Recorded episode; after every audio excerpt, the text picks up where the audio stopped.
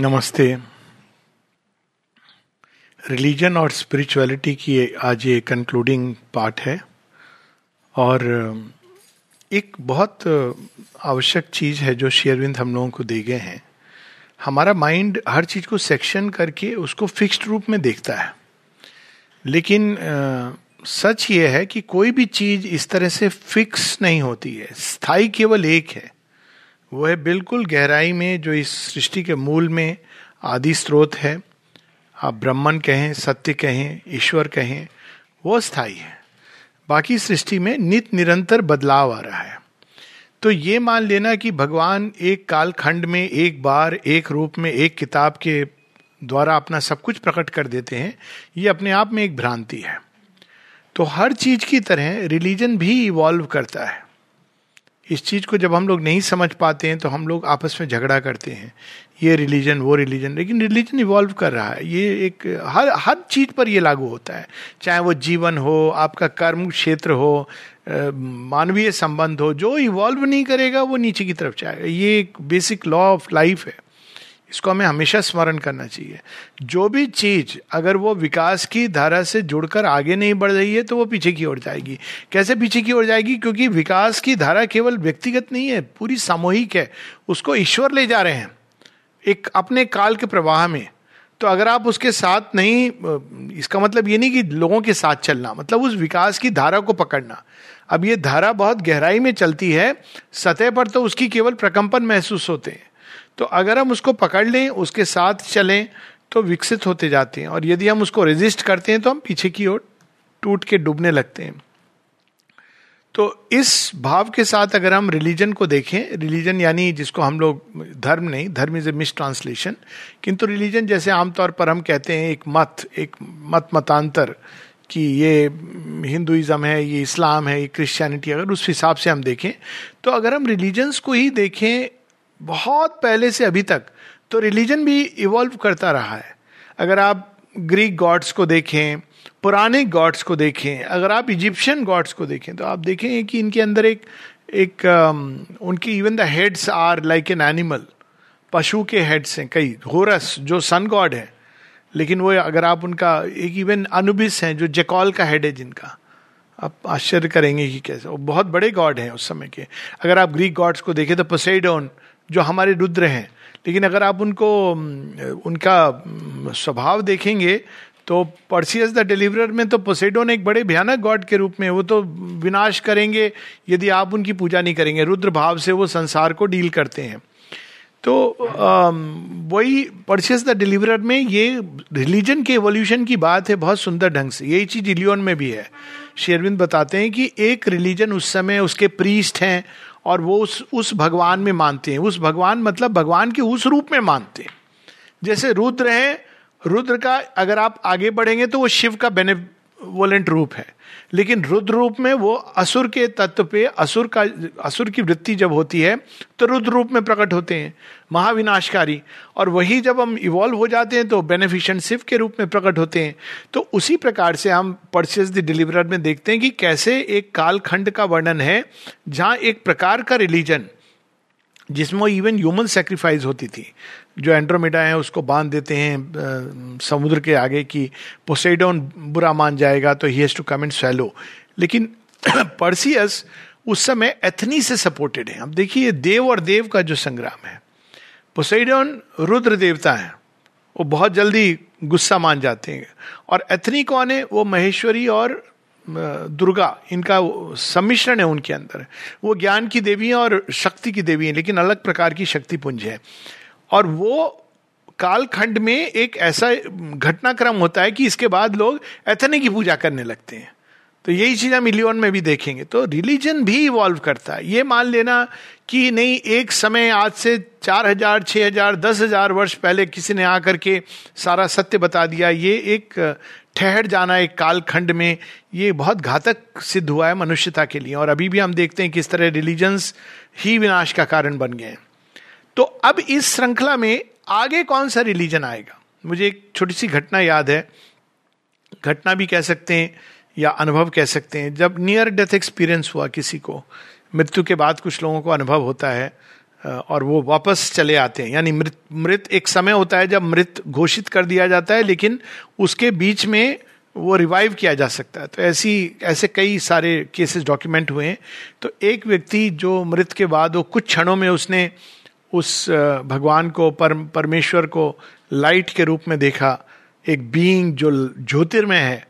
तो उस उसने बस इतना पूछा उनसे कि वैसे आपको कौन सा रिलीजन पसंद है, which religion do you prefer. तो उस बीइंग ऑफ लाइट ने कहा, फ्रैंकली आई डोंट केयर। अब माता जी ने तो ये कहा है कि age of religions is over, तो वो क्या कह रही है, the age of gods is over. क्यों? वो गॉड जो, इसका मतलब क्या हुआ, क्या गॉड समाप्त हो गए? नहीं, लेकिन गॉड्स जो मंदिरों में स्थापित थे एक विशेष रूप में, जिनकी हम वहां पूजा अर्चना करते थे, वो गॉड्स अब हमारे अंदर साइकोलॉजिकल एट्रीब्यूट्स के रूप में उनको जगाना है।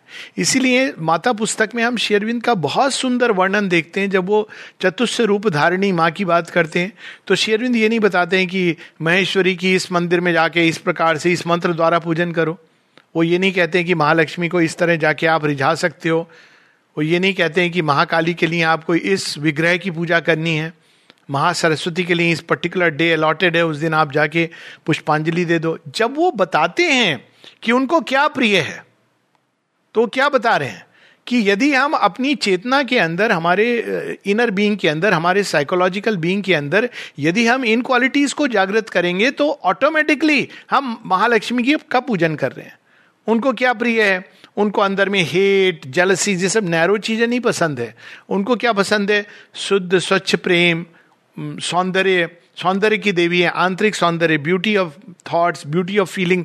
तो अब उन्होंने ये सारे जो देवता थे जो बाहर मंदिरों में, अब क्यों जरूरत थी एक समय, क्योंकि वो मनुष्य के अंदर, मनुष्य तो असुरों का दास है, तो देवता टेम्पल में थे। अगर आप और पहले चले जाएं तो जो देवता हैं वो असुर जैसे दिखाई देते हैं। जो बात हो रही थी इजिप्ट की, अभी भी कुछ मंदिर ऐसे हैं जहाँ पे आप देखें कि असुर का कोई तत्व भी है और देवता अंदर है। वो वास्तव में वो एक इंटीग्रल ट्रुथ को कनेक्ट करने की चेष्टा की गई कि ये हमारे पूर्वज हैं, तो ये कहाँ हैं, ये बाहर खड़े हैं, आप देखेंगे सिंह के साथ, इसके साथ, देखिए ना ऐसे मंदिर, और अंदर जाएंगे तो वहाँ देवता की मूर्ति है। It is a way of connecting कि ये टोटल रियलिटी है। कभी एक समय ये अंदर थे, अब ये बाहर हो गए हैं, अंदर में देवताओं ने स्थान कर लिया है। लेकिन अब इसके आगे एवोल्यूशन क्या होना है, ये होना है कि ये सारे देवता हमारे अंदर हमें जागृत करने, यही ओरिजिनल प्लान था देवताओं का जब वो इस जड़ तत्व के अंदर कूदे थे। तो उसका, उस रिलीजन का क्या नाम होगा? श्री अरविंद कहते हैं भविष्य में जो रिलीजन आने वाला है, उन्नीस सौ उन्नीस के करीब ये लिखा गया है लेख, पर अब अगर आप इसको पढ़ेंगे तो आप देखेंगे अरे हाँ, ये तो अपने आप हुआ। श्री अरविंद कहते हैं the future religion is the religion of humanity. अब वो रिलीजन ऑफ ह्यूमैनिटी क्या है वो बताते हैं। रिलीजन ऑफ ह्यूमैनिटी में ये माना जाता है कि मनुष्य ही भगवान है, मनुष्य को ही हमारी हमें पूजा करनी है। यदि हम मनुष्य की पूजा नहीं कर रहे हैं और भगवान को खूब चढ़ावा दे रहे हैं, दूध डाल रहे हैं, सब थॉट्स आ गए ना कि आप शिवलिंग पे तो दूध डाल रहे हो लेकिन भूख से बच्चे मर रहे हैं, आप उनको नहीं बॉदर कर रहे हो। तो ये जो ये लास्ट सेकेंड लास्ट चैप्टर है, एक्चुअली ये लास्ट चैप्टर है ह्यूमन साइकिल का, बाद में इसके पोस्क्रिप्ट ऐड करते हैं श्री अरविंद, लेकिन जो लास्ट चैप्टर है कि the future religion of humanity is the religion of humanity, और रिलीजन ऑफ ह्यूमैनिटी में मनुष्य को ही सेक्रेड माना गया है। तो अब इसको श्री अरविंद बताते हैं कि दो तरह से हम समझ सकते हैं। मनुष्य को सेक्रेड मानने का ये एक अर्थ ये हो सकता है कि मनुष्य ही सर्वोपरि है, लेकिन एक ईगो फॉर्मेशन के रूप में मनुष्य के विचारों का हमें सम्मान करना, ये सब चीजें जो आ रही है ना एक इंटेलेक्चुअल लेवल पे आ गई हैं, सेंटिमेंट के रूप में आ गई हैं, यूनिवर्सल रिलीजन की। वो रिलीजन जो मनुष्यता को नष्ट कर दे, वो रिलीजन जो मनुष्यों का संहार करे, वो रिलीजन नहीं है। ये एक भाव आ गया है मनुष्य के अंदर, एज ए सेंटिमेंट आ गया है। और इंटेलेक्चुअली भी इसीलिए हम देखते हैं कि एक प्रकार की एग्नोस्टिसिज्म जो कहती है जिसको हमने देखा नहीं, ये इस तरह से ये भाव आता है, जिसको हमने देखा नहीं, महसूस नहीं किया, उनका हम क्या जाने, लेकिन मनुष्य को तो हम देखते महसूस करते ही एक ये इट इज़ एन इग्नोरेंस। लेकिन एक थॉट ये आ गया है कि जो हमारे सामने देवता हैं उनको हम पूजा क्यों ना करें। अब श्री अरविंद कहते हैं ये आएगा, क्योंकि ओरिजिनल टेम्पल जो भगवान का है, एक है ब्रह्मांड, दूसरा है एटम, और इन दोनों के बीच में, यहाँ हम कहें पहला एटम है, दूसरा ब्रह्मांड है, और इन दोनों के बीच में जो तीसरा टेम्पल है वो है मनुष्य। मनुष्य की जो देह है वो मंदिर के रूप में बनी है। अगर आप मनुष्य की देह का आप संरचना देखें और इवन ज्योमेट्रिकली अगर उसको देखें, बड़े अद्भुत ढंग से बनी है देह, लेकिन मैं उसके विस्तार में नहीं जाना चाहता हूँ। It has been made like a temple. लेकिन इस मंदिर के अंदर, और ये भी हम पढ़ते हैं, मानवी तनु आश्रितम, इसके अंदर भगवान है। तो यदि इसके अंदर भगवान है तो हम कैसे किसी को हर्ट करते हैं, कैसे हम आ, मनुष्यों के साथ दुर्व्यवहार कर रहे हैं। अगर हम उनके साथ दुर्व्यवहार कर रहे हैं तो वास्तव में हम मनुष्य भगवान के साथ एक तरह से दुर्व्यवहार कर रहे हैं। इस चीज इस भाव को जगह जगह श्री अरविंद माता जी बताते हैं। एक जगह श्री अरविंद की एफोरिज्म है, they say that they love God but they do not love man, who are they in love with them. किससे प्रेम करते हो? और ऋषि पोएम में भी अंत में आता है, love God, love man, love this world, cease not from loving O king, let thy toil be vast.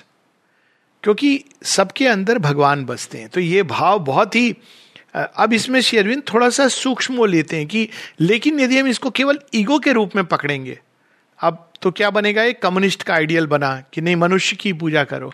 लेकिन वो बाहर से पकड़ बाहर से क्या पकड़ रहे हैं, सब मनुष्य समान है क्योंकि देह सबकी समान है, सब मनुष्य समान है क्योंकि ब्लड ग्रुप आप चार ग्रुप में डिवाइड कर दीजिए, नहीं तो सब सबको ये चार ग्रुप के आधार पर है, नेशन की कोई बाउंड्री नहीं है। ये जो एक लेफ्ट का थॉट आया तो उसने एक सत्य को पकड़ा लेकिन इन्वर्टेड रूप में पकड़ा। अब श्री अरविंद कहते हैं प्रारंभ में ये क्योंकि जब भी कोई नया सत्य आता है तो वो अपने एक बाहरी रूप में पकड़ा जाता है, लेकिन इसका गहरा सत्य क्या है? श्री अरविंद कहते हैं कि सत्य ये है कि स्पिरिट का नेचर है यूनिटी, ब्रदरहुड और इक्वालिटी। ये बताने की जरूरत नहीं होती है, इसको एक इंटेलेक्चुअल रूप से या एक पॉलिटिकल सिस्टम के रूप में लागू करने की आवश्यकता नहीं होती है। जब आप ऐसा प्रयास करोगे तो विफल होगे, और हम देखते हैं कि वो कम्युनिस्ट एक्सपेरिमेंट किधर चला जाता है, नरसंहार का कारण बन जाता है क्योंकि आइडियोलॉजिकल वारफेयर शुरू हो जाती है। तो इस रिलीजन ऑफ ह्यूमैनिटी का जो आधार होगा वो कहते हैं it will be in the soul of man. तो पहले हमको वो देवता जो हम बाहर जगाते थे, उन देवता को हमें अपने अंदर में जगाना है। और वो कौन से देवता हैं जिनके जागने से बाकी सारे देवता चले आते हैं? तो वो हैं, अगर हम मिथोलॉजिकल स्टोरीज पढ़ें तो वो हैं देव सेनापति Kartikeya, He is the fire within man. और दूसरा, कल हम गए थे ब्रह्मणस्पति क्षेत्रम, उसके नीचे क्या लिखा था, the soul, field of action for the soul. तो ये जो सोल है हमारी, और सोल के पीछे भगवान खड़े हैं, इसको हम नंदी और शिव के रूप में ले लें या माता पार्वती और गणेश के रूप में ले लें। Who is Ganesha? He is standing at the door. तो ब्रह्मणस्पति उस सेंस में कि the soul is standing at the doors. Who is inside? She is the divine mother. उन्होंने ही अपने अंदर से मैल, मतलब जब वो स्नान करती है, यानी अपने ही अंदर से उन्होंने एक बाहरी चेतना से डील करने के लिए एक बीच में खड़ा कर दिया है भगवान, और जो बाहर में देह यष्टि है, इसके बीच में जो लिंक है वो साइकिक बीइंग है, और वो लिंक भगवान ही अपने अंदर। तो इसीलिए वो कहते हैं ना, बाहर की चेतना से जब स्नान करती हैं उससे वो बनाती हैं। इसका अर्थ क्या है कि जगन माता को डायरेक्टली कौन देख सकता है? कोई नहीं, लेकिन through the psychic being we can have a glimpse, only through the psychic being. Psychic being जब परमिट करेगा तब हम जाएंगे, लेकिन अब वहां पे हम वो इस देखिए इस कहानी में दोनों चीजें दे दी गई हैं कि अब जब चैत्य सत्ता के कारण मनुष्य स्पेशल है, देवताओं से भी ऊपर है, लेकिन यदि वो देवताओं से भी ऊपर है, इसको अहंकार से पकड़ेगा तो उसका विनाश होगा। लेकिन यदि वो देवताओं से भी ऊपर है, उसको वो सही ढंग से विनम्रता के साथ पकड़ेगा तो वो अग्रदेव होगा। तो गणेश जी की कहानी में क्या है, यही चीज है। माँ जगत जननी ने ही उनको प्रकट किया है, और वो भी देव सेनापति हैं अपने ढंग से। सारे देवता उनके सामने पछाड़ खा जाते हैं, लेकिन जो ईगो है उसके कारण शिव को उनका सिर हटा करके गजपति गना गजानन, ये सिंबॉलिक स्टोरी की बस मनुष्य और उसके अंदर जो भगवान है उसके बीच में कौन सी चीज है जो ऑब्स्टेकल है, एक ही ऑब्स्टेकल है, वो है ईगो। भगवान को पाने के लिए लोग कहते हैं प्रयास करना पड़ता है, कितने वर्षों तपस्या करनी पड़ती है। करो तो बरसों करो, नहीं तो क्षण भर में। जो हमारे जीवन का सत्य है उसके लिए इतनी मेहनत क्यों करनी पड़ती है? क्योंकि उनके और हमारे बीच में एक ही चीज खड़ी है, लेकिन वो फॉर्मिडेबल है। फॉर्मिडेबल इसलिए है क्योंकि उसको देवता भी नहीं परास्त कर पाते, क्योंकि उसके पीछे जो खड़ा है, चैत्य की शक्ति ऐसी होती है कि इवन द गॉड्स। इसीलिए मनुष्य की जो ईगो है, आप देखेंगे कि ईगो सेल्फ को कितना प्रयास किया जाता है तोड़ने का, संसार की सारी शक्तियां लगी लग जाती हैं, पर ईगो सेल्फ कहता है नहीं, भगवान आए मेरा मुंडन करें तब मैं जाऊंगा। रावण की स्टोरी है ना, सब देवताओं को बांध देता है, क्योंकि ईगो सेल्फ की जो फॉर्मेशन प्रकृति ने की है, it is the last principle before the पुरुषा हिमसेल्फ।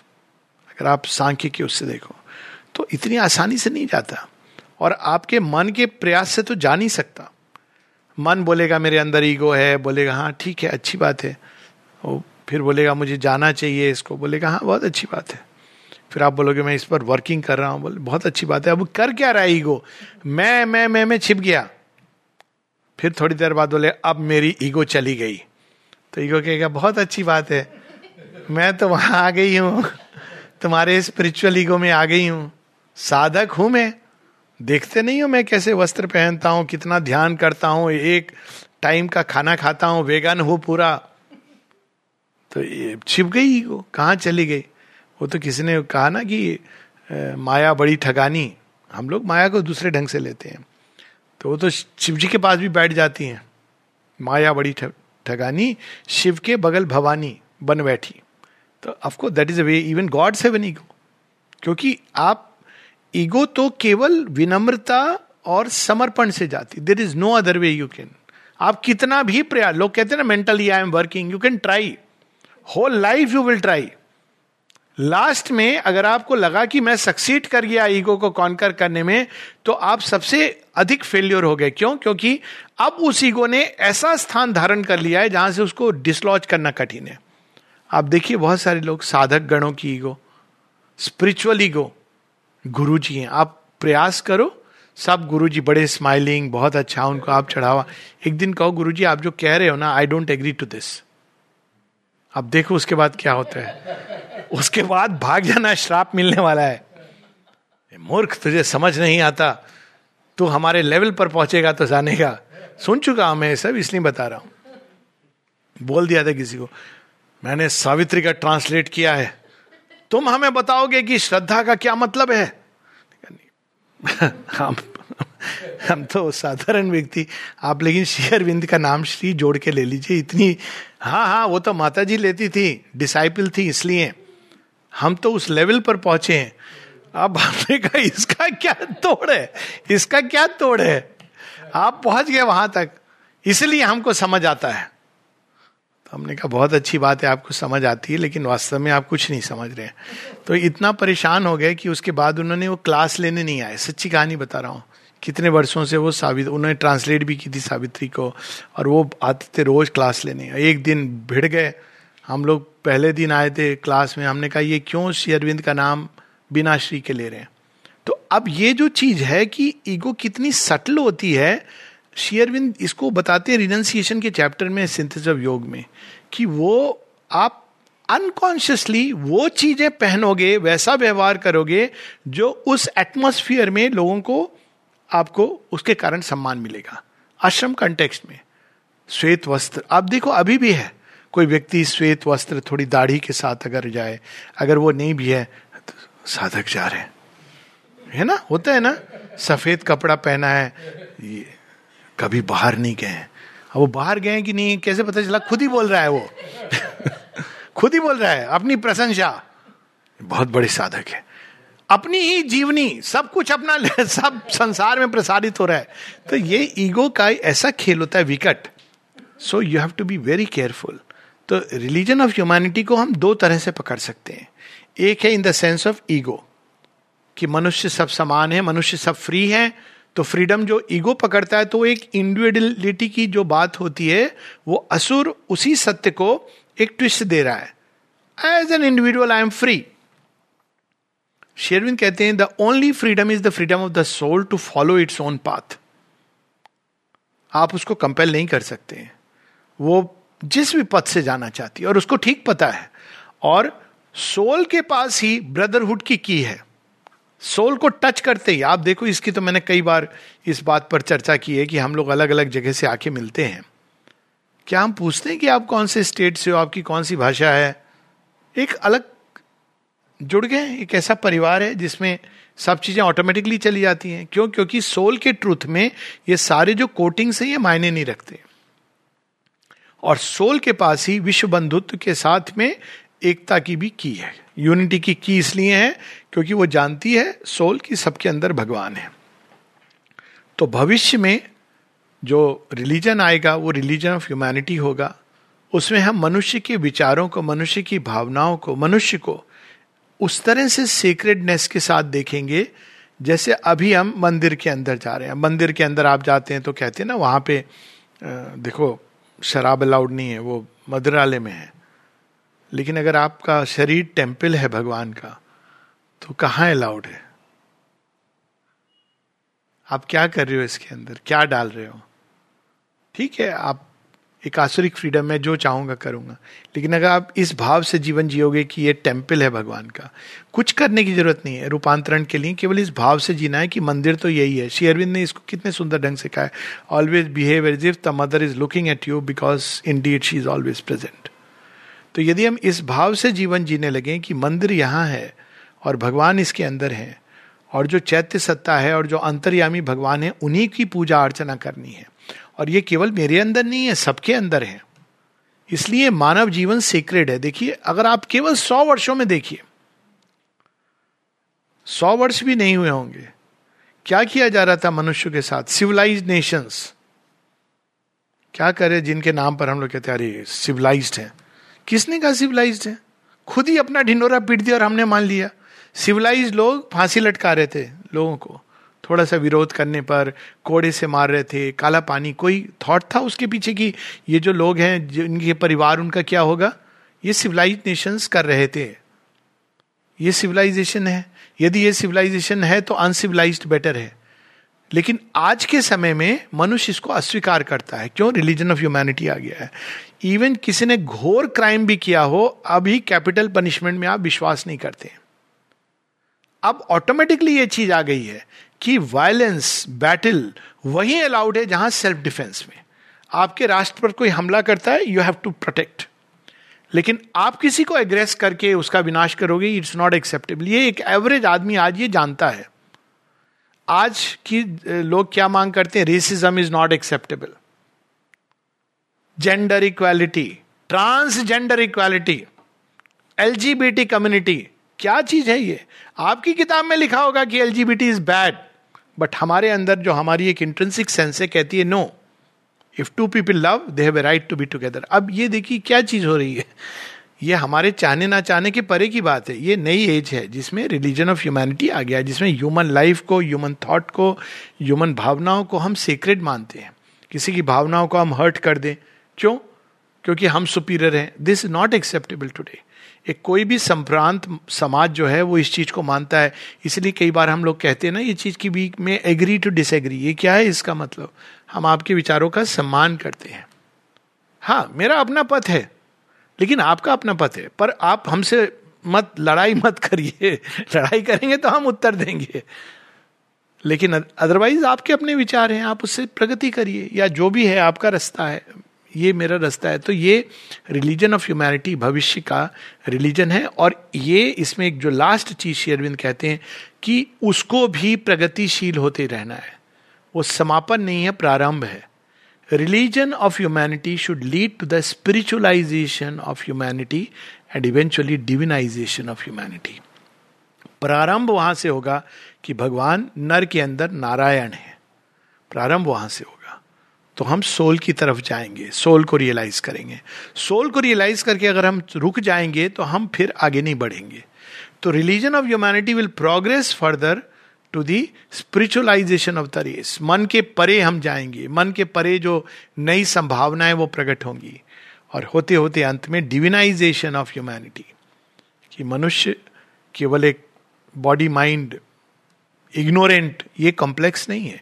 सोल का रियलाइजेशन ऑटोमेटिकली इन सब लेवल्स को चेंज नहीं करता है, केवल उनके अंदर एक रेक्टिट्यूड डाल आता है. इसका अर्थ ही नहीं कि जिसने सोल को रियलाइज कर लिया वो उसका माइंड से जो ट्रुथ को जानने लगेगा. No, it's not like that. या ईगो खत्म हो जाएगी कंप्लीटली, नहीं. It will become very thin. Feelings में वो एक राइट इमोशन डालेगा, लेकिन फिर भी संभव है कि वो बह सकती है. वो पैशंस को एक अलग ढंग से, मेंटल चेक के द्वारा नहीं, उसको एक दिशा देगा, रिफाइन करेगा पैशंस को. माइंड उसको कंट्रोल करता है, लेकिन चैत्य उसको रिफाइन करता है. लेकिन रिफाइनमेंट इज वन थिंग और उसका divinisation is a different thing. तो रिलीजन ऑफ ह्यूमैनिटी अब नेक्स्ट स्टेप है, जो ऑलरेडी प्रारंभ हो गया. इस इसके लिए उस समय लोगों को अजीब लगता होगा जब उन्होंने ह्यूमन साइकिल पढ़ी थी. आज की जनरेशन जब उसको पढ़ेगी तो कहेंगे, अरे श्री अरविंद ने इसको पहले ही देख लिया था. और इसके बाद जो नेक्स्ट स्टेप है वो है स्पिरिचुअलाइजेशन ऑफ ह्यूमैनिटी, जो रिलीजन ऑफ ह्यूमैनिटी के द्वार से खुलेगा. और तीसरा जो है डिविनाइजेशन ऑफ ह्यूमैनिटी. ये तीन इवोल्यूशनरी चरण या इवोल्यूशनरी ट्रांसफॉर्मेशन ऑफ रिलीजन अभी बचे हुए हैं. पहला प्रारंभ हो गया है, दूसरा भी कहीं ना कहीं खुल गया है, माइंड के ऊपर रेंजेस ये सब चीज़ें अब शुरू हो गई हैं, और तीसरा ऑलरेडी एक फार ऑफ डॉन के रूप में, प्रॉमिस के रूप में ऑलरेडी उन लोगों को दिख रहा है जो काल की सीमा से आगे चले गए हैं. नमस्ते.